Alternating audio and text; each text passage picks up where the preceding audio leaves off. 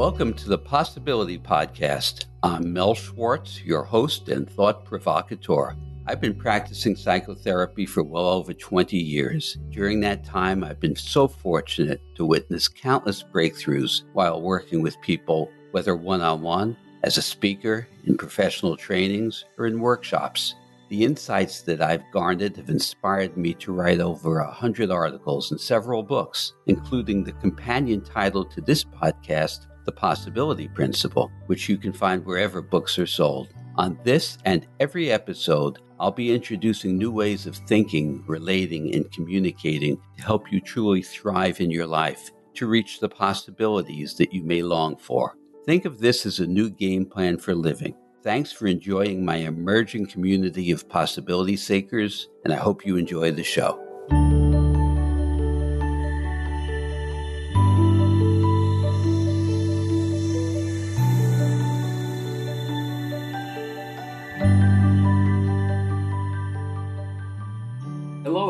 Everybody, and welcome to this special bonus episode based upon the work of Joseph Campbell, otherwise known as the hero's journey.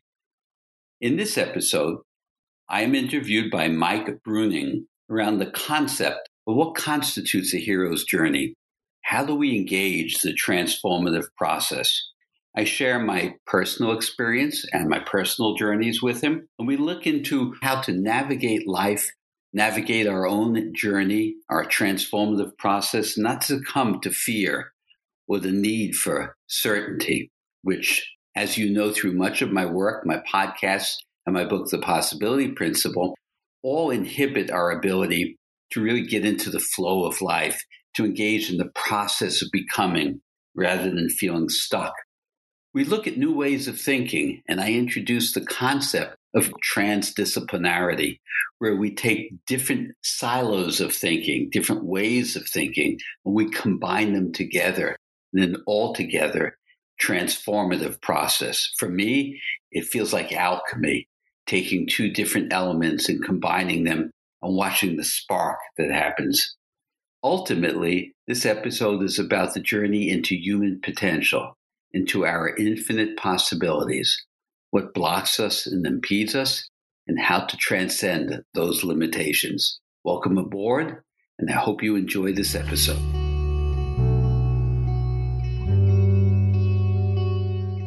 Mel, uh, welcome to the Hero's Journey of Economy podcast. Thank you. It's great to be with you, Mike. The premise of our podcast and what I'm researching is just the whole idea of the hero's journey from Joseph Campbell, the idea that people step into a call to adventure, they go through some kind of initiation, and they return uh, from this initiation somehow transformed. And probably the thing that people are very familiar with is the Jonah and the whale story. It's, it's kind of this story that's in the backbone of, of most modern day dramas, particularly the Star Wars uh, series. Uh, George Lucas, who who directed and wrote Star Wars, studied under Joseph Campbell and patterned that movie after this monomyth that uh, Joseph Campbell found that throughout all these cultures and times, there's been that one monomyth story of this hero taking an adventure. We're moving into an era now where people are going to be doing more of this. It's not just COVID related, but there are a lot of uh, confluences are coming together where more and more people are going to be taking these individual journeys, either through of creation, of transformation, or some kind of optimization. And they'll be intensely individual based. Some will be starting their own companies. Some will be losing 10 pounds. Some will be trying to get uh, maybe controls of their thoughts and mind a little bit better. So it's the reason I thought it'd be great to have you on the podcast is is one of the biggest steps in this whole process is stepping into the unknown, crossing that threshold into mm-hmm. uncertainty. And your work around certainty, the general connectivity and potentiality. wondering if you could speak to that. Most of our listeners probably know that, about you and your work, but it might be worth reviewing, and then we can go a little bit deeper into sure. some of the other topics. Well, Mike, I, I think perhaps I'll begin by sharing uh, my own personal narrative. Tracking back, I'm approaching 40 years of age, and I'm living what I thought was the perfect life. I'm in business, reasonably successful, have built a great house, Westchester in town of Chappaqua. Have two young children. I'm married. Everything looks the way it should. driving home from Manhattan to my home, I had what I call a defining moment. A defining moment for me is when we have an insight that's so important that we embark on it, we commit to it. It's not just an insight that fades. My insight was I'd like more meaning and purpose in my life. Simply making money without purpose was leaving me empty. By the time I got home, I shared with my wife, who a few years later became my ex wife, I shared with her that my intention to close the business. And she was understandably alarmed. What are you going to do? I said, I don't know. But when I went to sleep that night, I was so excited and anticipatory, like a kid the night before their birthday. And I wondered, what will I do? And I recalled a conversation from many years prior in which someone had simply asked me, What do you love to do? And I remembered my response, which was, I really enjoy helping people think differently, looking at things differently, getting insights. So I thought, what could that look like? And by the morning, I had it. I thought, I'll go to graduate school. I'll get a degree enabling me to practice psychotherapy. I can write books, I can teach. And it was opening up an entirely new aspect of myself because I had never thought of myself that way. Um, I never thought of myself as intellectually creative. I was an average student at best. But I embraced this uncertainty. Now, I furthered that, Mike, by stumbling across articles and books in quantum physics that helped me embark on this journey. So, if we fast forward two years from the anecdote I just shared, my sons ended up living with me full time. But on one particular weekend, they were away traveling with their mom. I get up, it's a beautiful spring day, I go for a ride on my bike. And lo and behold, for the first time in my life, I have a panic attack. The panic is about the future. Will I ever be able to earn enough money doing this? Will I ever be in another romantic, loving relationship? My heart started to pound. I drove the bike back home, not knowing what relief I'd get at home. I absent mindedly pulled a book off the shelf called The Turning Point, written by a quantum physicist named Fritjof Capra. And I start to read and become enthralled with what I'm reading. Now, I was never anything better than an average student at best in science. So when I say quantum physics, I don't mean the math, I mean the concepts. And I began to read that uncertainty is actually the rule of the universe. And I had a thought which is myself and most people I know become addicted to certainty. It's like living life as though you're playing a chess match, calculating the future. But we call it the future because it shouldn't be knowable. And I had another revelation that the more we're addicted to certainty, the more fearful and anxious we'll become. That ultimately led to my giving a TEDx talk on the pathway to overcoming anxiety is paradoxically to embrace uncertainty rather than resist it. And so I, in my mind, saw an equation. And the equation was certainty equals predictability. Certainty forecloses on possibilities. Embracing uncertainty equals possibilities.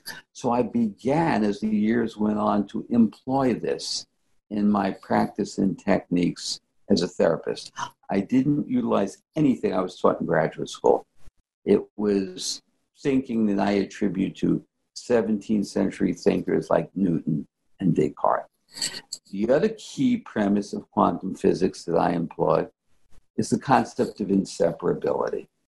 The science of the very small, the micro, the quantum, found that counterintuitively, reality is literally one indivisible whole, like the Eastern mystics have always said, or Carl Jung referred to as unus mundus, one world.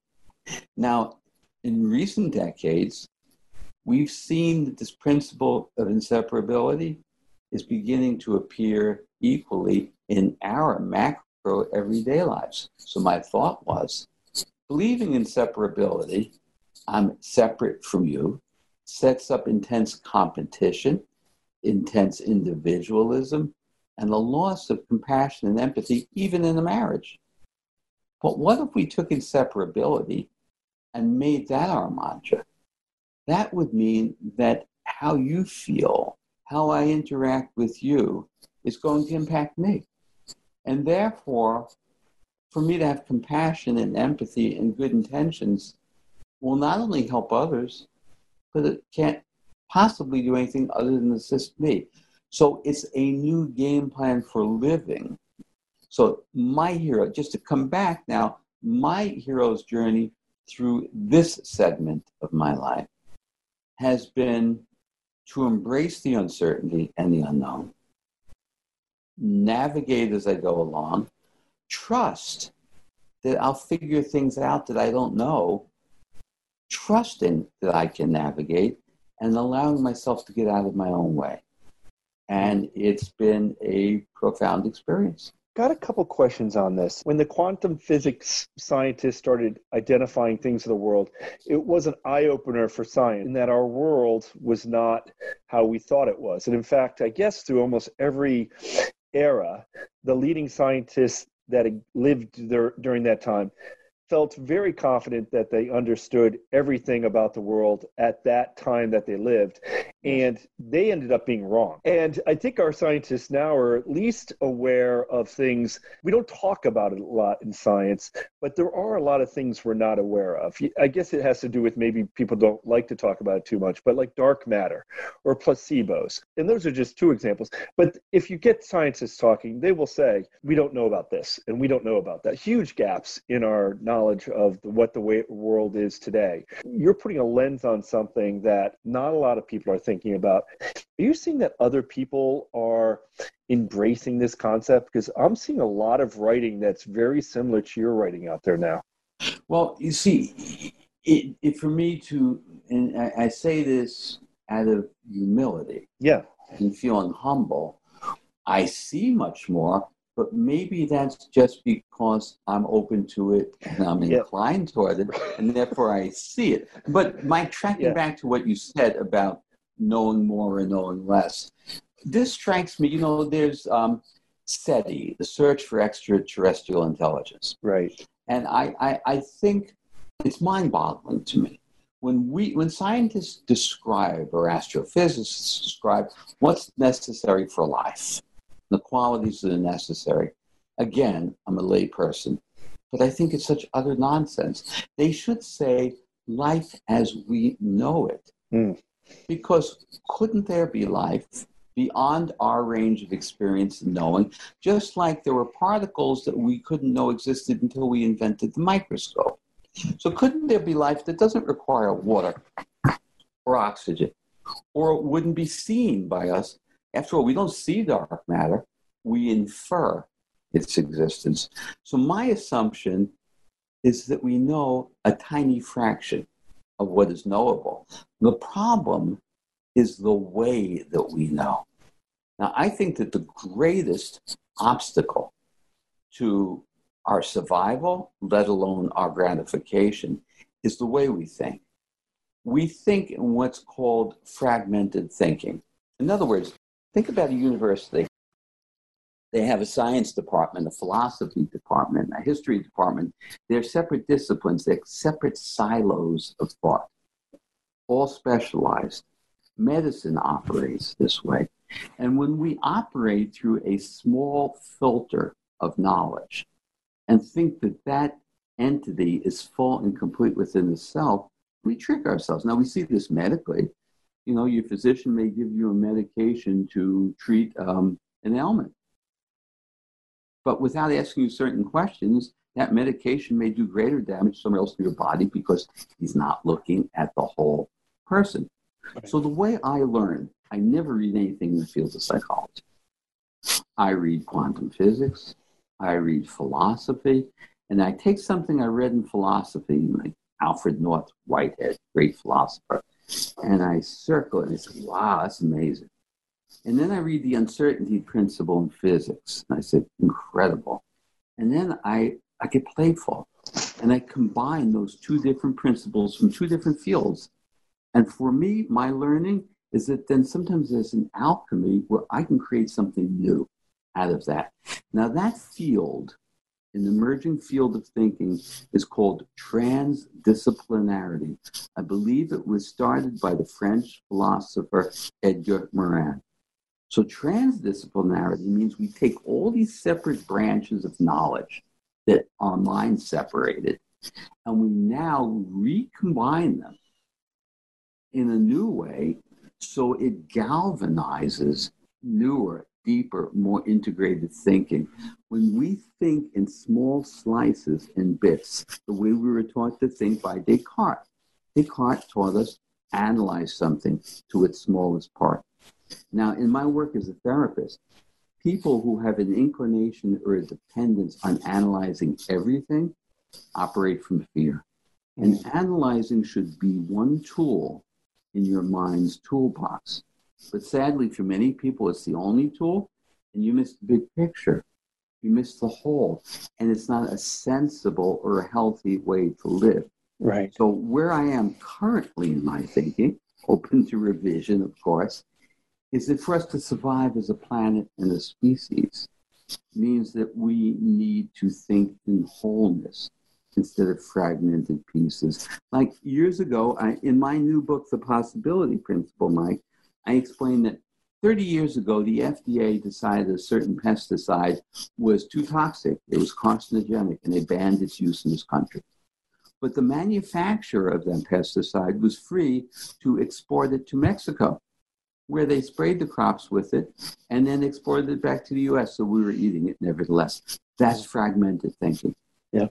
One of the things I think that you've delved deep into is this whole idea of stepping into that uncertainty, embracing it. In the hero's journey, a, a lot of people that are looking at individual change and, and creation of different things or, or just getting from one place to another in their lives, it's one of the common themes is um, comfortable and uncomfortable, where people people will say, and I've heard you, you know, the words are important, right? But people will say change is hard. If you look at it, it's it's maybe not physically that hard or even mentally that hard. It's just maybe extremely uncomfortable for people. Not not not stopping by the Dunkin' Donuts on the way to work every morning. Once you're in a routine, can become very uncomfortable. It seems difficult to st- stop, not stop at that Dunkin' Donuts. But can, can you speak to uh, our, you know, the words we use and the lens on yes. on on that because I think it's important. So I think there are th- three things that are coming to mind at the moment. I'll see if I can retain them all as we're talking. First, change when when I'm working in therapy with people and they say it's hard to change, and I might say well, that's a belief. How did you come to that belief? Well, I've always struggled with change. Okay, let's take a look at why. And as I'm working with them on something, they might say, Well, that sounds hard to do. And I'll say, Have you ever tried to do what I'm proposing? No. Then why did you conclude it sounds hard to do? And what I showed them is they had a thought that came up. And their thought tricks them and misinforms them and says, that's hard to do. Mm. So they think of it as the truth. No, I'm having a thought. You see, old thought defends its territory and it operates in its familiar zone. Now, as you just started to allude to, Mike, change requires inviting discomfort. So, many people, countless people, before COVID and after COVID, they go to the gym and they work out with an intense amount of weights. They invite the discomfort to build their bodies and physiques. They invite discomfort for physical endurance and sometimes just for aesthetics and vanity. We endure discomfort for that. If we could invite in the same discomfort, then we would find the change is not hard. Now, arguably, actually, change is all that there really is. So we may think there isn't change, but change is occurring on every level. now, the question is do I want to change? Well, sometimes people resist change because of uncertainty, like the fear of if I changed, I wouldn't know who I'd be. And that can feel daunting. So people who feel miserably unhappy, depressed, conflicted relationships, and I try to prompt them toward their change process, what we see is they resist change because relief coming out of those dire circumstances would look uncertain. They're not familiar with what it would be to feel free, to feel happy, to not feel in conflict. So it's the uncertainty of the identity that frightens people, and they'd rather cling to the familiarity of and the travails of feeling unhappy, miserable, conflicted. It's kind of like You've been wrongly convicted of a crime. You spent years in prison. One day the warden comes to your cell and says, It was all a mistake. We're sorry. You're free to go. And you start to think, I hate it here in prison, but I haven't been on the outside world for so long. What's it like? And how will I do there? Will I be able to compete and succeed? And there's all of a sudden an ambivalence Maybe I choose to stay in the prison. I hate it because it's familiar, it's known. And we tend to stay in the prison of our minds and our lives because of our fear of uncertainty. We need to change our relationship with our thoughts and embrace uncertainty and open to wonderful possibilities. To me, that's the key.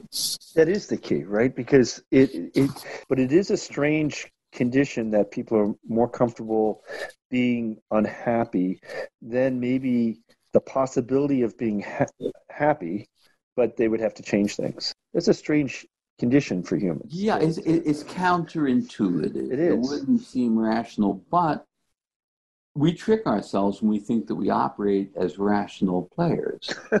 right. We don't. If we acted as rational players, honestly, would we be hurtling toward the demise of civilization, the ecology of the planet? I mean, that's non rational, isn't it? Yeah, in fact, the last uh, person I had on, his name is Frank Dixon. He's an economist, and he said people don't talk like this, but we are living suicidal lives in that the way we're treating the, the, the environment. He's like, this doesn't end well the way we do it, and uh, it was just it was an in- interesting perspective. He's we're, like, we're, no one... yeah, we're, we're hurtling toward it. Yeah. And look, leaving politics aside, yeah, which is very hard for me personally to do, yeah, sure. but leaving it aside, knowing that whoever we elect as president, in an instant of anger, rage, pathology, can push a button on the nuclear codes and potentially end life on this planet with no intervening force. The Joint Chiefs of the Pentagon don't get to discuss it. Someone down the line has to verify that it's valid, it came from the president, that's it. Now, how could that be rational? Right. Yeah. That we bestow upon one person the power to end life on this planet. So that's unthinkable, isn't it? Isn't that non-rational? Now I'm not. Now I'm not arguing for or against nuclear weapons. I have my opinion, but this is, isn't the venue for me to discuss that. Right. But for there not to be some intervening circumstances and some rational conversation, so, so a president has a psychotic moment. That's the end of civilization. How can we think we operate rationally? Yeah. So that is a good example of, and, and I guess the feeling unhappy and, and not willing to change, even though the is within us, is uh, is another one like that. But maybe well, on, a, on a my, more individual level. Yeah. My so much of my work is around relationships. We operate non-rationally in relationships we say I love you and we join together, but then we end up being indifferent to how we each feel as we battle over who's right and wrong. That's non rational. Right. We don't operate from a loving feeling. So if I'm working with a couple and he's not listening to what his wife is saying, I say, Time out. Do you love her? He says, well, Of course I love her. I said, Well, if you love her, shouldn't you care how she feels? Yes. But then he goes back into the argument. I said, no. If you don't each care how the other feels, even if you don't agree, if you don't care how you each feel, that's not love. So you don't have the right to say, I love you if you're insensitive to how you each feel. Yeah. The words lose meaning. Uh, another thing you've talked about in, in your podcast and in your book is the whole idea of, of gradualism. I think sometimes when we take a look at this, the change out there, or things, or pe- when people go on journeys, um, the, even the word journey invokes uh, uh, a, a, long, arduous, in my mind, anyhow. I'm not sure whether it could be pleasant, but it sounds long journey. Right. And some aren't, right? Some aren't. It, it, it, like for example riding a bike. You, the the idea of riding a bike to a young person who can't ride a bike almost looks impossible. It, it, it, looks like it's it's the work of wizards right? That you'd be able to go down the be able to balance to be able to ride to be able to turn and and, and then even do things like take your hands off the the handlebars you know once you get that looks fantastic for someone who's never done it before. And it frankly you know we forget but it looks almost impossible. And then we move from that to um, and it doesn't take years to learn how to ride a bike. It actually takes maybe most kids, it takes a, uh, an afternoon, maybe. just like what we were talking about. You have to get very comfortable with being uncomfortable. And, but it happens in an instant. You're a non bike rider and then you become a bike rider and you're never a non-bike rider again and I, I, think sometimes people look at these journeys and say you know i'm not, I'm not up for it because it's going to take can you speak a little to that, that gradualism that that may be something that uh, so, is is maybe a fallacy out there in a lot of things i i believe it's in the epilogue of my book the possibility yeah. principle yeah. that i speak to this yeah. which is i have never bought into the idea of gradualism or incrementalism that you need slow and steady progress. You know, for me, that was a belief that never had substance. I'm not saying that can't work, but there are other options available for our choosing. Coming back to my story, driving home from work one day, I have a defining moment. I want to make a change. If I believed in gradualism, I would have thought, okay, let me plot this out. Let me dot all my I's. Let me think about possible outcomes. The months would have turned into years. I may have ultimately made the transition or not. Why gradualism? If something rings true to your very marrow, if something feels profoundly authentic, why delay gratification? Mm. Why wait? You see, I think it's a cultural meme that we've all accepted gradualism. And I think it's probably part of civilization's homeostasis that they want us to believe that so they can slow down the change process for the purpose of their own need for equilibrium and predictability and certainty. You know, I've never thought of this before this moment, Mike, but look at the inverse correlation if you don't believe in gradualism, then you're diving into uncertainty. You are, yeah. And the and and the the meaning that's giving to us is, hey, not so fast, slow down, be cautious. Ultimately, be afraid. You see, too much caution is fear. As a culture, we people worry and fret about the consequences of their actions. If I do this, what could happen? I teach people that we should equally be concerned about the consequences of our inactions. What do you think will happen if I don't do this? See, we don't pay attention. No, we don't. so we live life like a chess match. We sit back, deliberate, calculate. If I do this, what might happen? That's causality, it's predictability, and it removes us from the natural flow of life. When you embrace uncertainty, it doesn't mean you're hapless or rudderless. It means picture getting into a river, which is the flow of life. Now you get into the current. Now you are not a victim of the current. You're free to navigate, and swim, or put an oar in the water in whatever direction you want. But you have to get into the flow of life. And we don't much operate that way. Right. So clearly there are things and moments where a gradual approach might make sense, but as an overriding mantra, I am I am not an advocate.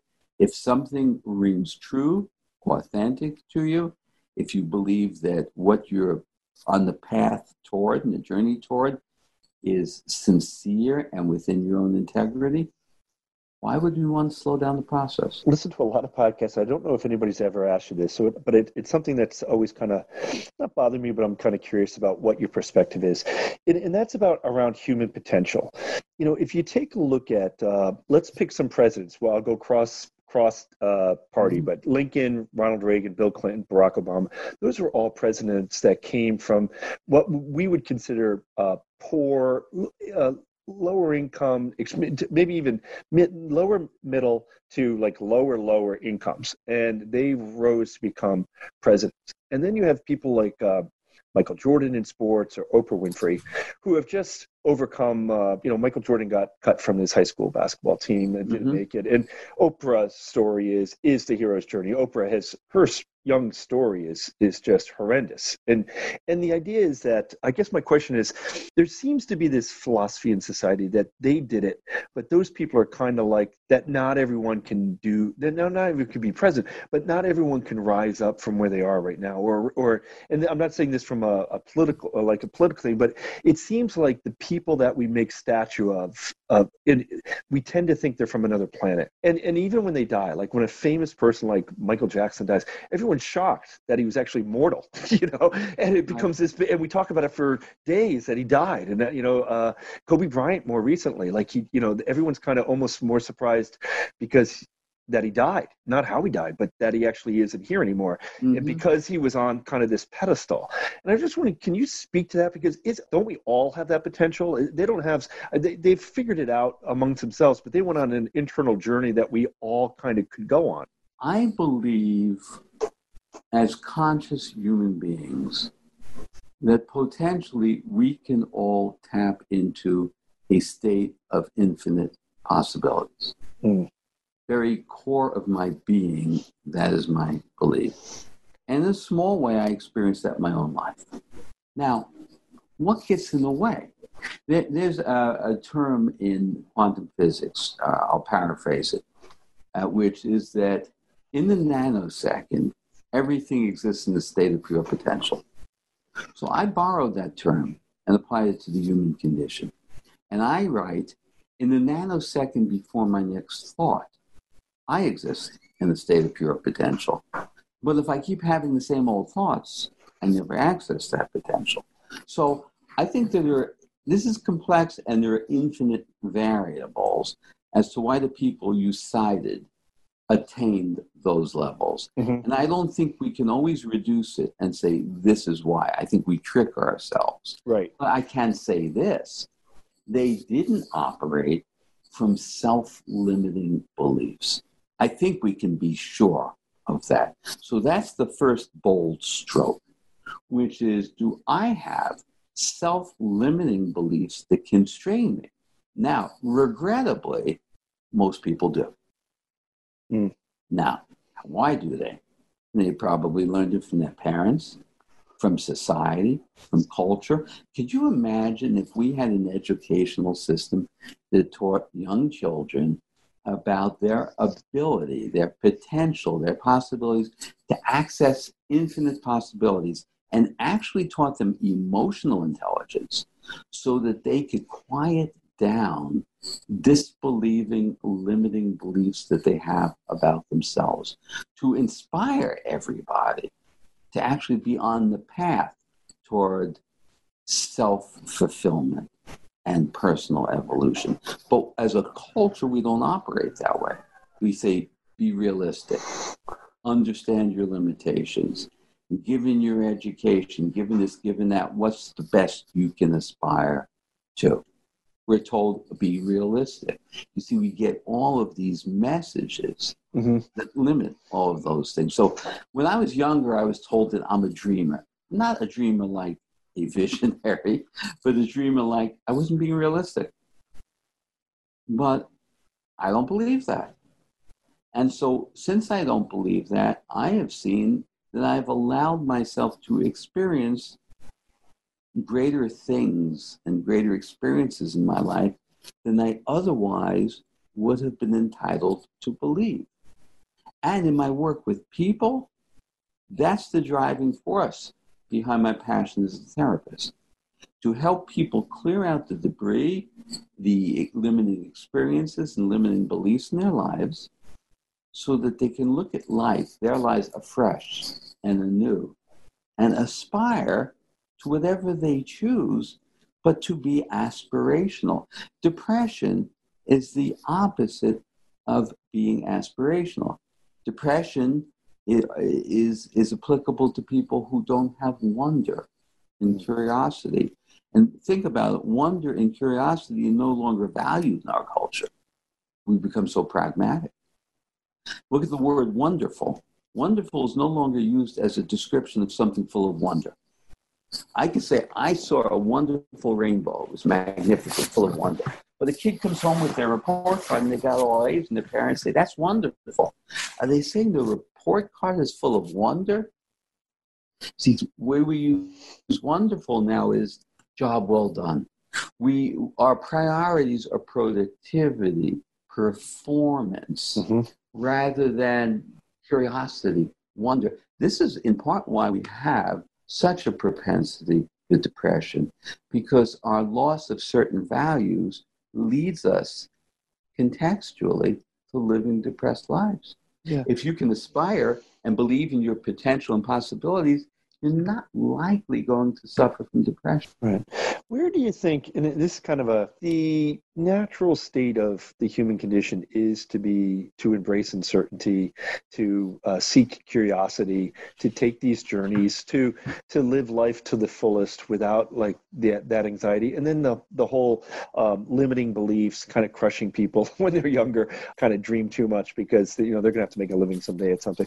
Where it's not just a, you know a U.S. Uh, Puritan idea. This we're kind of off track as a as a global community. And I'm just wondering, do you have a perspective? Was it Newton? Mm-hmm. Does it go back that far? Or, you know, are there societies that have been kind of immune to this? That if, if we were to grow up that, uh, you know, some people point back to the, the hunter gatherer age as being one where we didn't have a lot of this. And that when we moved to agriculture, there was all of a sudden the idea of owning land and then you having more food than me. And, you know, it came maybe from that where we started getting separated. But what, why aren't we, like what you're saying makes a lot of sense. And I believe it to be true true, but it, it's very difficult for people to embrace this. And if it is a natural human condition to embrace it, well, how do we get so far off path?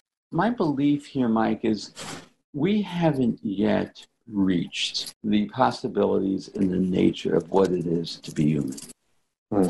What the way I look at it is when people talk about human nature, I think they miss the mark, which is what if in our consciousness we are in our infancy or we are emotionally and spiritually the level of a five or six year old.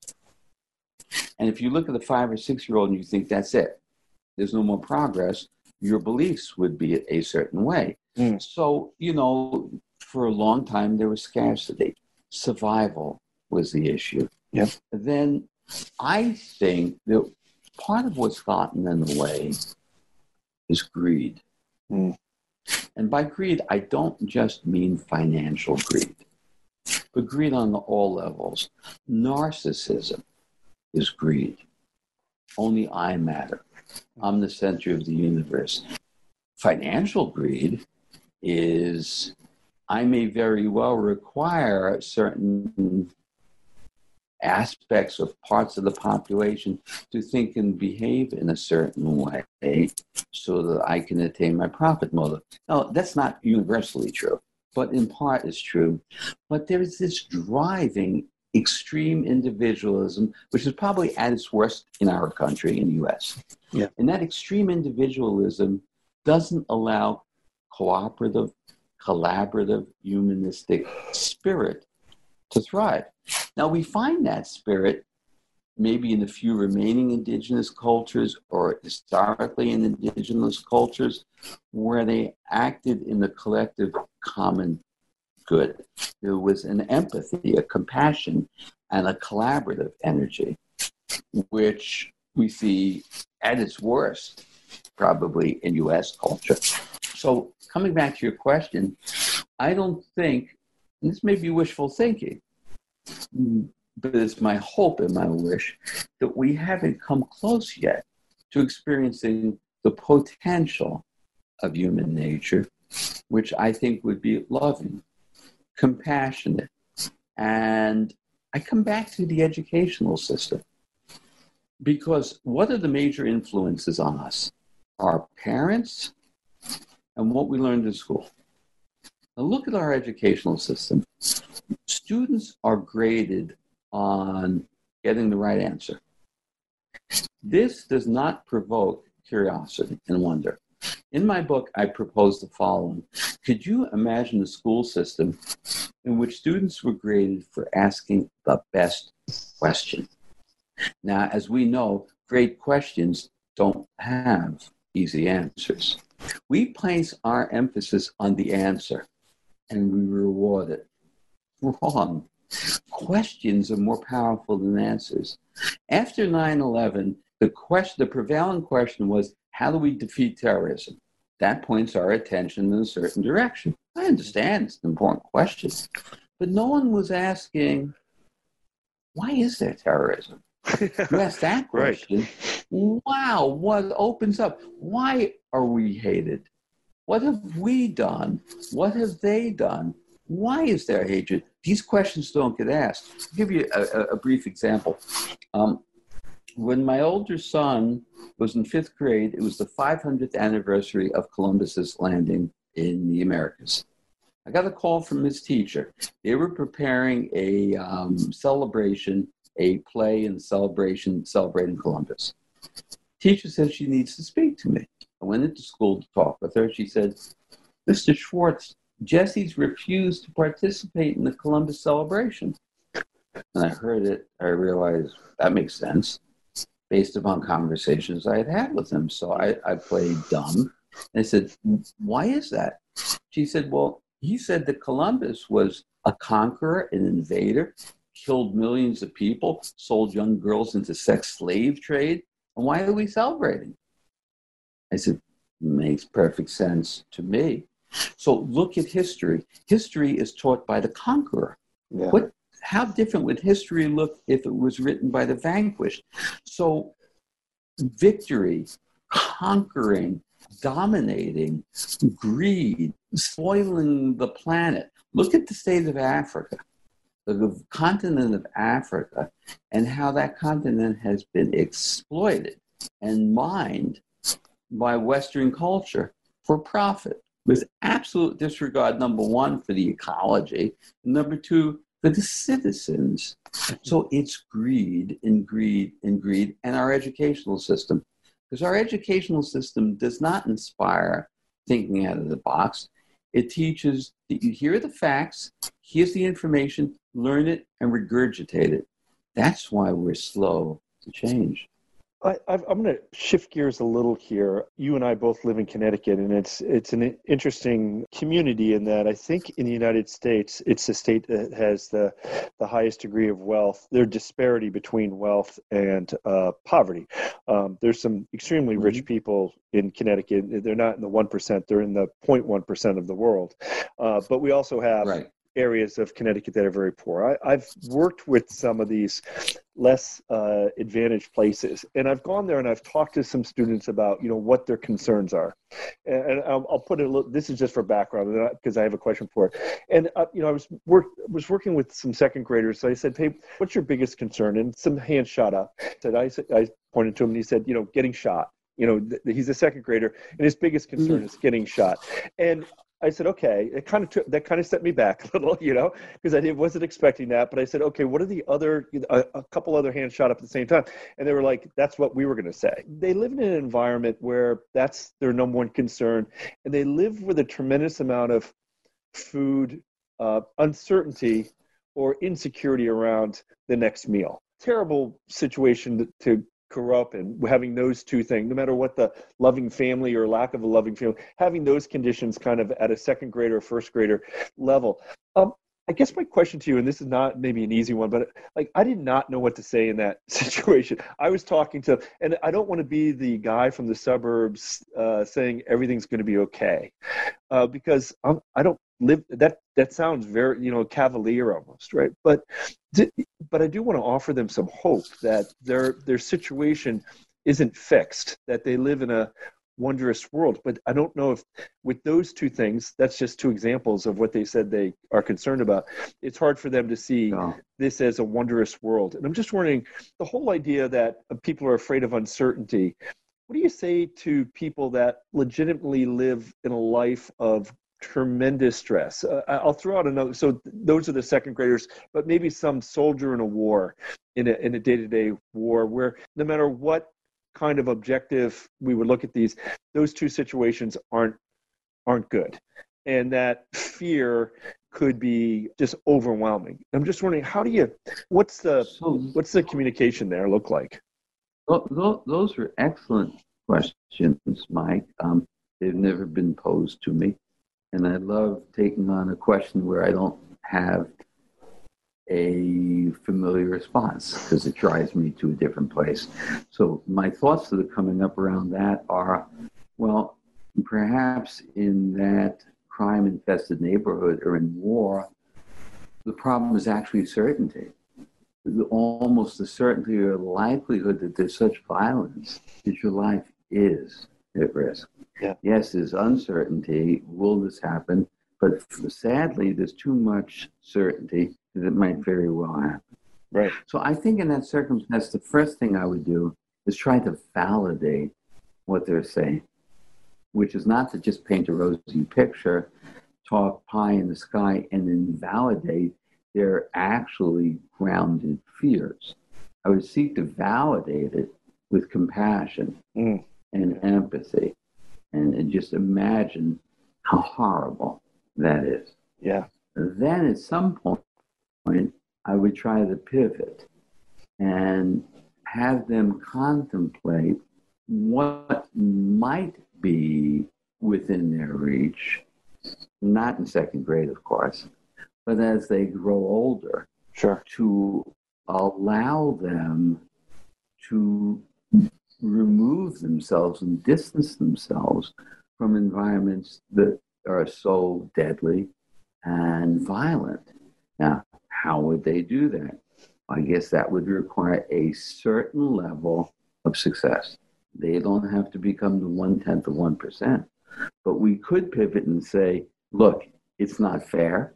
It's not right. It shouldn't be that way. And no matter what your income is, you're entitled to be safe and not live in fear of violence or getting shot. This isn't the way it should be. Sadly, it is how it is. So we don't legitimize it. But then we pivot and say, but you're obviously a, an intelligent young girl or boy. And have you ever thought about if you really, really put your focus as best you can onto succeeding what does that mean? Well, right now it starts like learning and getting good grades.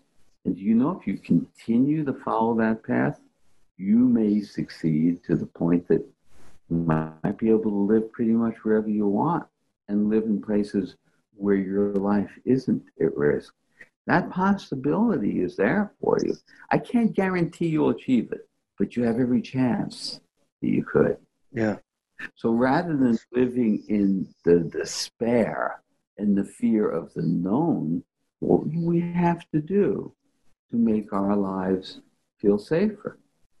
And then again, you know, using President Obama as an example and indicating, you know, President Obama's mom was on welfare and explaining what welfare is if these kids don't know. I say, wow. But she believed in him and he believed in himself. And look to where he got. Yeah. I'm not saying you're going to become president, but you can succeed so that you can make your life somewhat safer. But first, you have to validate before you educate. Otherwise, no one's listening. I think I got stuck in the validation. I, I was actually speechless. I really didn't give because I think next time I'll I'll be a little bit more prepared there for what the next step should be because I was kind of over. Uh, I was emotionally overtaken by. I think I delved into what their life was like. Really had tr- trouble uh, for you know probably like they do trying to see a different world uh, from their eyes. So yeah, it, it, it, it, shocked it shocked you. Yeah, it did. yeah, uh, you know, it's, not, it's knocked you out of equilibrium. Yeah, and it's you know it's we're talking it's 15 minutes from both our homes, you know, so it's it's a it's a strange yeah, no, thing. the strangest, yes. I do want to personally thank you for being on the podcast today. I, I, know you're very busy, and and personally, your book, The Possibility Principle, was was maybe uh, the equivalent of the turning point. It was for me the equivalent of the turning point for you. It's it is uh, an eye opener. It is a different lens on the world that I needed to see that was there if you start to put your toe into that area and kind of dig into that uncertainty, uh, it's a it's a muscle you can build on over time. My pleasure, and thank you for having me. And it, it's a starting point. And Mike, I, I, want to make you and your listeners aware of this um, in light of the unimaginable and unparalleled experiences we're going through now as a country. I am going to, in the coming weeks, be announcing a live Zoom conference oh, with some great. incredible thinkers around the consequences of what happens to our culture and civilization as a whole due to the loss of the concept of truth. Because truth, the predicate of truth, is the, is the foundation of relationships, business, international relationships, and we are at a place now where the value of truth or lying overtly day in and day out has no consequences. And I'm looking at this more as a futurist. And so I'm putting together a forum for a live Zoom workshop. And um, for any of your listeners who are interested, um, send me an email at mel at melschwartz.com and for you, Mike, if you'd like to participate, I would happy to do about it and welcome you in into that forum. Thank you so much for my pleasure for great being a part of the. Have a great weekend and thank you, you very much.